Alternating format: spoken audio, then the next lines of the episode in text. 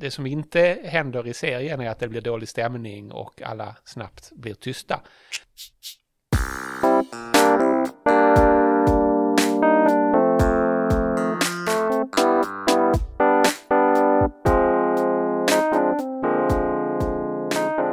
Hej och välkomna till ett nytt avsnitt av Berg och Wernberg. Det är jag som är Joakim Wernberg. Mm, och jag låter så här, Andreas Berg. Idag ska vi prata om din nya bok som är på gång, men först ska vi ha ett litet, litet beröm. Jag tänkte berömma den här eh, elektroniska prutten. Det är ganska ofta jag är missnöjd med mjukvara och hårdvara eh, nu för tiden. Men för eh, något halvår sedan så skaffade jag en Remarkable 2. Andra versionen av något slags elektroniskt anteckningsblock. Mhm. Eh, Och efter att ha använt det i ett halvår så är jag beredd att varmt rekommendera det, måste jag säga. Och vad är det för någonting då? Ja, det är eh, en svartvit liten platta som inte väger särskilt mycket. Känns som papper när man skriver på det. Kanske nästan låter som papper. Ja. Ja, lite. Eh, Går snabbt att starta, har jättelång batteritid och helt osannolikt klarar av att omvandla mina kråkfötter till eh, editerbar text och mejla iväg det. Nästan utan att det blir några fel överhuvudtaget. Och det här sammantaget gör att jag nu är ännu ett steg närmare det papperslösa kontoret. Attans, du Ja. ligger ju före mig på det där. Ja, jag får låna den av dig och prova sen. Okej, men eh, vi är inte sponsrade av Remarkable 2 kanske man ska säga också. Nej, det, Nej. det ska vi verkligen säga. Nå, vi ska prata om din nya bok. Det har ju kommit upp i några tidigare eh, poddavsnitt att eh, du skriver på en seriebok. Ja. Och nu är den på gång. Den kommer eh, nästa vecka, det vill säga när eh, lyssnarna hör det här så har den sannolikt precis kommit, eller åtminstone går att beställa. Okej, men eh, vad handlar den om? Ge oss en, en hisspitch. Vi ska prata lite om formatet, men, men bara för att få en intro till vad är det du har skrivit om? Ja, eh, hisspitchen är väl att marknadsekonomin är missförstådd både av dess fiender och av dess tillskyndare faktiskt delvis. Mhm. Eh, fienderna menar att den göder egoism och tillskyndarna menar att marknadsekonomi och globalisering gör att vi måste jobba allt hårdare och eh, bli mer konkurrenskraftiga. Medan jag menar att marknadsekonomin är ett sätt att hjälpas åt, det bästa sättet att förstå varför marknader uppstår eh, och vad de gör med oss människor. Eh, och eftersom de är ett sätt att hjälpas åt så eh, blir vi inte mer egoistiska utan tvärtom mer generösa och rättviseinriktade och samarbetsinriktade av att agera på marknader. Och de gör oss rikare, vilket gör att vi kan unna oss att jobba mindre. Eh, och båda de här eh, stöds av väldigt mycket forskning eh, som, som visar att, att marknadsekonomi inte är kopplat till egoism och, och att den gör oss rikare och att vi då unnar oss att vara mer lediga. Så det finns en rad missförstånd och dessa och många andra missförstånd vill jag utreda i en bok. Så då börjar jag skriva på en sån bok som, som jag har skrivit tidigare, det vill säga en tjock bok med många fotnötter. Mm. Och sedan en bit in i det så insåg jag att den skulle sannolikt läsas av eh, samma, inte ens procent utan promille som har läst mina tidigare böcker och de flesta av dem skulle redan känna till den forskning jag refererar till. Mm. Eh, Men det fina med att ha en upparbetad relation till eh, ett förlag, i det här fallet Timbro, var att jag kunde ganska snabbt, halvt på skämt faktiskt, slänga iväg ett mejl till min förläggare. Kan jag inte få skriva en seriebok istället? Mhm. Och samma dag få svar, jag gillar idén. Kul. Mm. Okej, men låt oss, då, vi har pratat lite om formatet när vi jämförde e-böcker, pappersböcker och serieböcker Ja, eh, tidigare, någon gång i höstas. ja, som en sneak preview till detta. Precis. Men låt oss dyka ner i formatet. Varför en seriebok? Vad är det som, som gör det till ett bra format för det här? Ja, ett problem jag stötte på när jag fortfarande trodde att jag skulle skriva en vanlig bok Mm. var hur jag ska hantera anklagelser om, om strawmen och cherry picking. Mhm. Och detta är ju då eh, argumentationstekniska fel som man ganska ofta gör när man bemöter argument. Mm. Strawman är idén att, att man argumenterar mot en åsikt som nästan ingen tycker. Cherry picking är att man väljer ut särskilt tokiga åsikter som man lätt kan sabla ner. Medan den sida man försöker argumentera mot i själva verket har mycket starkare argument. Lite som att plocka ut ett antal eh, krönikor av väldigt upprörda vänsterskribenter och sen så mena att det är hela motargumentet mot marknadsekonomin. Just det. Eh, och det är det ju inte. Eh, och det var heller inte vad jag ville göra. Men jag ville förvissa mig om att jag inte kunde anklagas för att göra det och det är svårt att göra i en, i en ordinär bok. Mm. Ehm, Därför att jag skulle då behöva visa att de missförstånd som jag argumenterar mot faktiskt finns och förekommer. Mm. Och jag ville dessutom undvika att plocka upp ett exempel på att någon har uttryckt de här missförstånden, för då blir det väldigt mycket fokus på just den personen och det exemplet. Mm.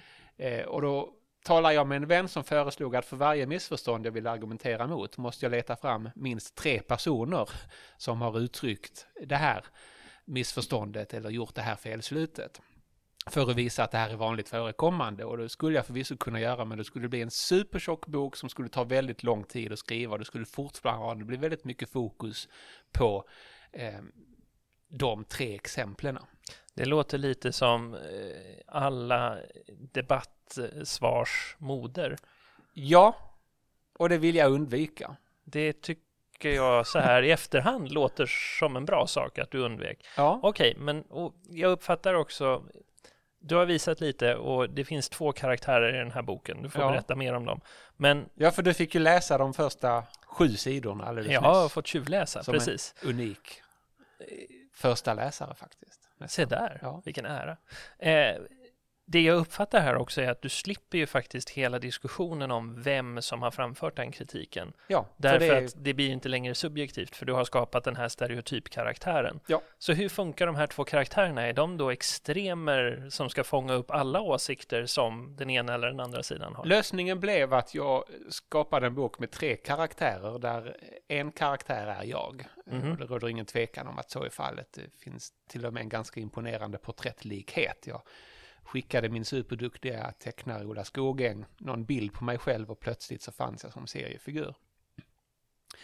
Eh, Men sen finns det två andra karaktärer. Mm. Eh, Där en lutar lite åt vänster och en lutar lite åt höger. Mhm. Och de får då framföra eh, åsikter, världsuppfattningar och argument som mitt alter ego bemöter och diskuterar. Mm. Och de diskuterar också med varandra. Eh, och det, jag kan också säga till alla som, som lyssnar och som läser boken att alla argument som framförs av karaktärerna i boken har jag stött på flera gånger. Men det viktiga här är inte vem som framförde det var eller när, utan argumentet som sådant.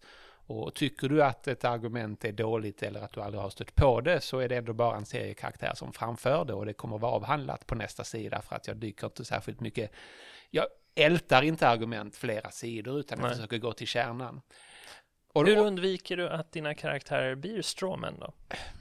jag först lyckades jag inte undvika det utan jag gjorde vänsterkaraktären till en jättearg kommunisttjej och högerkaraktären till en äldre kille som drev företag. Och möjligen var min tanke då att göra dem så extrema att det var uppenbart att de var karikatyrer av sig själva. Ja. Men som du vet så överträffar verkligheten nästan alltid dikten så Mm. att det skulle ändå tolkas fel och jag insåg snabbt att det tolkades fel och fick även feedback från kloka personer i min närhet att det där inte var en bra strategi. Nej. Gillar du The Office, tv-serien? Ja, inte lika mycket som du gör. Nej, Men... jag älskar den ju. Ja. Men den jobbar ju med överdrivna karaktärer och väldigt många får krupp bara man nämner dess namn. Mm. Eh, så jag skrotade det där och gjorde om dialogen. Eh, så att nu är karaktärerna eh, fortfarande lite lutande åt vänster respektive höger, men Mm. väldigt, väldigt mycket nyfikna, benägna att lyssna på mitt alter ego och på varandra. Mm. Eh, och därmed är de inte lik någon jag egentligen har träffat i verkligheten, men det blir så att säga en, en, en ganska eh, trevlig stämning i diskussionen de emellan i boken. Det här låter ju för mig, och det var också det jag tänkte när jag såg eh, utdragen, de här sidorna, som eh, det format som används i filosofin rätt ofta, en dialog. Där eh, författaren då eh, ofta tar två kända filosofer och försöker ställa deras argument mot, argument mot varandra Ja, genom att hitta på hur en dialog mellan dem om ett visst ämne hade sett ut. Ja, Och det där är ju en väldigt stark typ av skrivande och tänkande. Eh, men den är också oftast väldigt svårtillgänglig därför att du måste dels vara bekant med karaktärerna som skribenten använder sig av och sen skribenten själv för att förstå om det är en rättvis porträttering. Det, Det här riktigt, låter ju ja. mycket mer lättillgängligt, men Det- det är fortfarande dialogformatet. Det är den form som har använts tidigare inom just filosofin och boken öppnar ju då med att, att en vänsterkille sitter på ett café och svär över att hans mobiltelefonladdare har gått sönder och, och vädrar tanken att de görs för att gå sönder så att man ska köpa en ny. Mm. Och kommer i samspråk med det där eh, med en företagare som menar att det är väl bra att du köper en ny för då gynnas ju tillväxten och så skapas det fler jobb. Och båda de här är då positioner som jag menar är missuppfattningar om hur marknaden funkar. Eh, och mycket riktigt så dyker eh, jag upp och lägger mig i deras samtal. Eh, och det, som inte händer i serien är att det blir dålig stämning och alla snabbt blir tysta. Utan i boken så fortsätter vi prata i hundra sidor om allt mellan himmel och jord. Hur fungerade det för dig att skriva de karaktärer som då har argument som du inte håller med om? Det måste ju ändå vara en utmaning. Ja, en rolig utmaning och jag har, och det ska bli spännande att se om, om folk tycker att jag lyckats. Jag har bemödat mig om att se till att de bästa argumenten för respektive sida lyfts fram. Ja. Samtidigt som jag också vill bemöta det som jag uppfattar vara väldigt vanliga missuppfattningar eller argument, även om jag inte tycker att de är, är superbra. Mm. Eh, Men jag vill heller inte att det ska märkas när jag tycker att någon är eh, ogrundad. Eh, Så jag har försökt, jag, och dessutom beror det på vem du frågar vad du tycker är ett bra argument och ett, ett mindre bra argument. Såklart. Så, så jag har valt att aldrig göra mig lustig över åsikter utan att de alltid lyssnar på varandra och att jag ofta ger dem delvis rätt men sedan problematiserar eh, ståndpunkten eller ger motexempel. Mm. Det är ingen liten utmaning. Finns, Nej, det, någon, finns det något argument? För här har du ju ändå då målat upp du finns med och så de här två karaktärerna och tanken är ju att du inte sympatiserar med någon av de här karaktärerna. Mm. Inte fullt ut. Eller jag sympatiserar med båda egentligen. Ja, okej. Du tycker inte att de har så. fullt ut rätt. Exakt. Finns det något argument när du sätter dig ner och väger de här två mot varandra, också mot dig själv, där du känner att du behöver förändra hur du har tänkt hittills? Ja, det har varit jättenyttigt eh, och jag har bestämt mig för att jag, tar tjuren vid hornen och ett av de bästa argumenten mot marknaden som jag tycker man hör mellan skål och vägg är den här eh, made to break diskussionen. Mm. Det finns ju ett antal exempel där företag ehm, du hör om printrar som går sönder dagen efter att garantin går ut. Mm. Och det är misstänkt bra timing i det där. Eh, och eh, jag googlade ganska snabbt fram att Apple eh, medvetet släppte ett nytt operativsystem som gjorde äldre versioner av iPhones outhärdligt långsamma. Ja, och inte så mycket äldre versioner heller. utan- Nej, ehm, iPhone 4 blev Ja. oanvändbar. Jag var varm Apple-användare när detta hände. Ja. Eh, Men jag reagerar inte genom att eh, köpa en ny iPhone utan jag bytte till Android och har haft det sedan dess. Mm. Vilket då ju också är motargumentet att ja, företag beter sig så, men de som kan bete sig så är de som har väldigt lojala kunder Mm. eh, och, eller närmast är monopolister. Så att om du ogillar beteendet så ska du främja en fungerande konkurrens. Och då, På marknaden kan du rösta med fötterna. just det, givet att det finns alternativ. Och, och då Mm. leder det till en diskussion om vad det är faktiskt en fungerande konkurrens och diskussionen mellan pro-market och pro-business. Mm. Vilket då också ger en udd mot högerkaraktären som ganska ofta eh, glömmer bort eh, att det som värnar konkurrensen inte alltid älskas av existerande företag på marknaden. Nej. Ja, just det. Pro market, pro business är alltid en svår balansgång. Ja, exakt. Okej. Och den här boken då eh, lämnar ju det ganska tunga formatet, både om du hade haft dialogen i en tjockboks eh, och även Ja. om du bara hade skrivit en faktabok rakt upp och ner. Ja. Hur ska man som läsare förhålla sig till det här? Måste man ta dig på orden? Hur jobbar du med referenser och noter Mm. för att belägga de det är en jättebra fråga. Och ehm, ambitionen som till 90% har lyckats är att all statistik och all fakta som läggs fram som fakta är statistik som vem som helst kan gå och verifiera. Mm. Och eh, fakta bygger på forskningsresultat i eh, vetenskapliga tidskrifter som är referigranskade. Sen betyder ju inte det att det inte kommer ifrågasättas, som både du och jag vet. Och Mm. i något fall har jag fått nöja mig med ett working paper som inte har hunnit bli pu- publicerat för att det är så pass nytt. Samtidigt vill jag inte tynga själva framställningen med en massa noter och referenser. Eh, Men jag vill uppmuntra människor att faktiskt söka upp informationen. Och jag vet inte vad du tycker. Jag tycker att sättet på vilket vi skriver referenslistor är ganska dåligt och Mm. hopplöst föråldrat. Ja, Eller är du noga med eh, volym och tryckort och förlagsort? Med risk för att det skulle kunna bli det torraste avsnittet vi har spelat in så borde vi ha ett avsnitt om referenslistor och referenser. Det är, de format som finns idag är inte bra.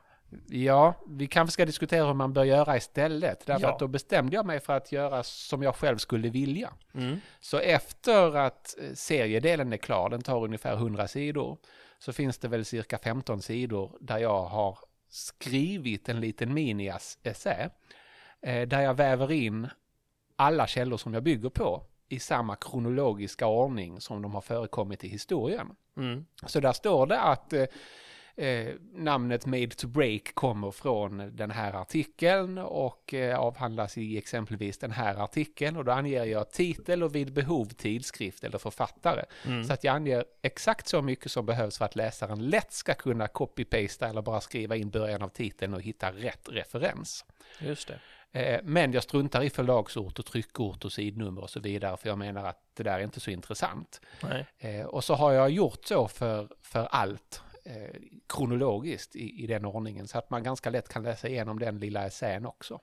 Mitt intryck när jag bläddrade i referenserna var att det kändes väldigt mycket som inte nödvändigtvis en kedja av belägg så mycket som en intro, eh, vad ska man säga, en in, inkörsport. Det är, jag vill ju lura in läsaren i att, att själv tänka mer kring det här. Det är Och helt läsa riktigt. Ja. Och det är väl sympatiskt, för att det är också någonting annat. Det finns ett antal böcker. Jag läste senast eh, Tirol, Nobelpristagaren, har skrivit en, en stor bok om good economics. ja, där han då försöker täcka in alla olika områden eh, och beskriva dem. Men det blir ju som ett antal böcker som någon har slagit ihop. just det. Intrycket av att bläddra i din bok är att det ligger mer tonvikt på syntesen. Alltså att erbjuda ett argument som håller över flera olika typer av tillämpningar. Ja. Än att vinna var och en av tillämpningarna. Det är ambitionen, en, en syntes och därmed ligger ju också någonting i mi- mitt eh, skisserade försvar när någon menar att man snuttifierar genom att göra forskning till, till en seriebok. Men, Mm. men jag hoppas att jag lyckats eh, koka ner många argument till deras kärna. Eh, och i den modern kärna så ska den kunna uttryckas ganska kort och koncist. Mm. Och kort efter att jag hade börjat skriva min bok så snubblade jag över, eh, nu ska jag se så jag säger rätt namn, Brian Kaplans bok. Open Borders. Som också tar ett väldigt avans- eh, komplext eh, frågeområde Ja, i det här invandring. formatet. Ja, eh, och han lyckas faktiskt eh, gå ner till kärnan, eh, bygga det på forskning men, men lägga fram det som en, som en serie. Och jag tror att det är absolut inte så att det här är lättare att skriva eller att det går fortare jämfört med att bara skriva en vanlig bok, i varje fall för mig som, som var ovan. Eh, men jag tror det går eh, att, att göra det utan att man gör våld på nyanseringen. Sen, sen får vi se om folk håller med. Precis, vi får se hur, hur recensionerna lyder. Ja. Det är När det gäller just Made to Break, om vi nu har det som exempel, så lärde jag mig faktiskt en sak då. Det kallas också planned obsolence och det här att pruttlar går sönder efter en viss tid. Ja. Men det är från början inte ett marknadspåfund. Det lanserades som ett sätt att eh, bryta depressionen på 30-talet i USA. Det var jobbigt att folk höll kvar i sina grejer så länge och inte köpte nytt. För då, från början var det en idé om keynesiansk stabiliseringspolitik som skulle stimulera ekonomin. Att, att prylar skulle automatiskt eh, bli obsoleta efter ett tag så att folk skulle behöva köpa nytt. Jag är inte förvånad och eh, kanske inte helt glad över att höra detta, men så kan det vara. Ja. Eh, Okej. Det blir spännande att se hur boken tas emot, därför att det är ändå inte ett, ett precis som med, med eh, Kaplans bok så är det inte ett helt enkelt ämne du har tagit an. Men om Nej. vi tar ytterligare ett steg bakåt. Vad har du, du och jag jobbar båda två med att skriva ganska mycket. Vad tar du med dig av att skriva en seriebok för ditt skrivarbete? Finns det några verktyg som du plockar med dig som är särskilt värdefulla? När, när du säger, menar du pruttlar som, som min Remarkable 2? Nej, tankeverktyg eller sätt, metod snarare än, än pryttlar. Jag, jag tror dialogen som metod är väldigt bra. Mm. Ehm, och jag tycker det är ganska bra att eh, formulera artiklar i enmenings eh, sammanfattningar. Det blir liksom ett abstract till abstractet. Ja, och naturvetare tycker jag är bättre än samhällsvetare på det där. Mm. Ehm, Jag brukar säga att, att deras artiklar heter ofta saker och ting som eh, Hydrogen 2 causes cancer in rats. De Punkt. heter vad de, vad de är. De heter Omvänt vad är de det så att ja. naturvetare är oftast eh, fantastiskt tråkiga på att skriva eh, långa böcker. Eh, Ja, det är just sant. därför att det gärna blir en satsradning av vilket just det, leder ja. till alltså. Ja, men en, en samhällsvetare skulle skriva en, en bok om, om eh, vätgas, råttor och sjukdomar, punkt. Ja. Eh, Och det skulle inte vara så informativt för du vet inte vad som visas. Det här är verkligen dussinboken när man går in på en bokaffär idag. Ja, Så i, idén att även en lång och komplex forskningsartikel eh, kan sammanfattas i några meningar som faktiskt är sanna mm. eh, och, och uttrycker ett påstående som de hävdar sig visa i artikeln är jättenyttig, både som författare av vetenskapliga artiklar men också som läsare av vetenskapliga artiklar. Och Mhm. utifrån dem så kan du sedan bygga upp något ganska enkelt, till exempel en seriebok. Det här är också för övrigt relaterat till varför jag har kommit att uppskatta posterpresentationer på konferenser som jag först var oerhört skeptisk till. Jaha, Och posterpresentationer är ju då eh, idén att när du submittar, skickar in din forskning till en vetenskaplig konferens, så normalt sett så blir du antagen till en panel där du träffar andra och presenterar och diskuterar inför publik. Men om du är ung och kanske doktorand så får du inte vara med i paneler och då erbjuds du att sammanfatta ditt forskningspapper i en plansch. i en plansch, ja, i någon slags Verkligen precis som man gjorde i Ja. grundskolan. flanellduk nästan när man du sätter upp Ja. eh, figurer som, som häftar upp på det där. Men efter att jag en gång strosade ner i källaren där doktoranderna får ha sina posterpresentationer på en konferens så insåg jag att det är ett jättebra sätt att tillgängliggöra forskning och konsumera forskning.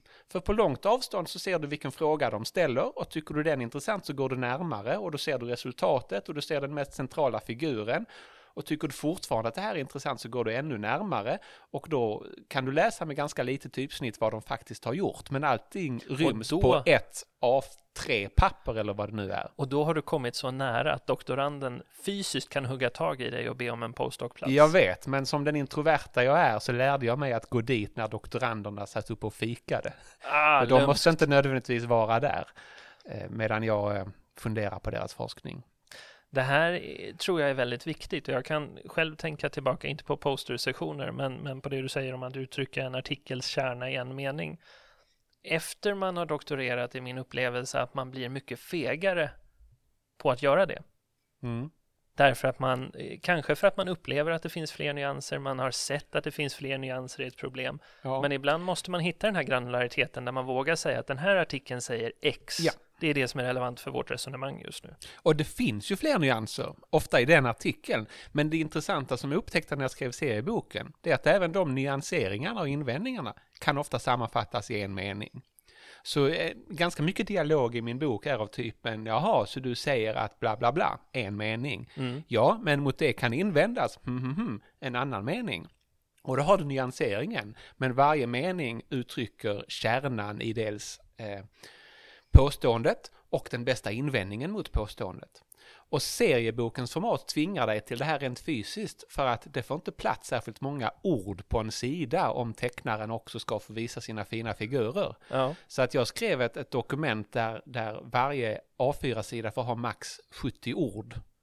Vilket är ganska svårt. Eh, och Nu då, nu då lär du dig att använda korta ord och du lär dig att formulera meningen så att det sägs på åtta ord istället för elva och så. Och det där är jättenyttigt. Nu har jag sett att det finns en sida där du släpper alla hämningar och Ja, lite det- som i Atlas Shrugged Ja. har ett långt tal Ja. inskrivet som tar eh, en sida. Eh, Väldigt lite som Atlas Shrugged, för det talet tar väl flera timmar att läsa. För serieboksformatet så är det väl motsvarande. Ja. Det, det, om jag förstår dig rätt, för det är lätt att tänka sig, det är en seriebok, du har sänkt nivån, det handlar om folk som kanske inte har koll på det här, läsekretsen blir bredare men samtidigt alla som är initierade lägger den åt sidan. Men det du säger egentligen är att det här borde vara eh, rekommenderad läsning inte minst för doktorander, unga forskare. Ja, jag skulle aldrig För slå att- på trumman för min egen bok på det sättet. Men, Men då men säger Brian jag det. Kaplans bok om Open Borders är jättebra. Ah, Okej, men då väljer jag att säga det därför att jag tror att det du åtminstone säger dig försöka göra, så lägger vi ingen värdering i om du har lyckats eller inte, att summera forskning på ett kort sätt på det här viset Mm. är någonting som jag tror behöver bli en större del av forskarutbildningen. Eh, det hänger ihop med, med det som förr kallades tredje uppgiften. Nu heter det precis som allt annat samverkan. Hur man presenterar sin forskning på ett sätt som inte behöver reflektera alla nyanser men visa en, en, en byggsten som man kan bygga vidare på. Ja. Jag undrar om man inte snart kommer att byta etikett på det igen. Varken tredje uppgiften eller samverkan är ju jättebra namn på vad det faktiskt rör sig om. Nu har ju du i förra avsnittet lanserat ett ord. Känner du att du vill lansera ett nytt ord i Jag är slutet inte av det här redo avsnittet? riktigt än. Nej, Jag vi till. återkommer till Ja. det. Okej, Ja. men det var allt vi hade för idag och så eh, hoppas vi att det är många som sätter tänderna i boken så vi får höra lite reaktioner. Jajamän. Gott. Tack för att ni lyssnade.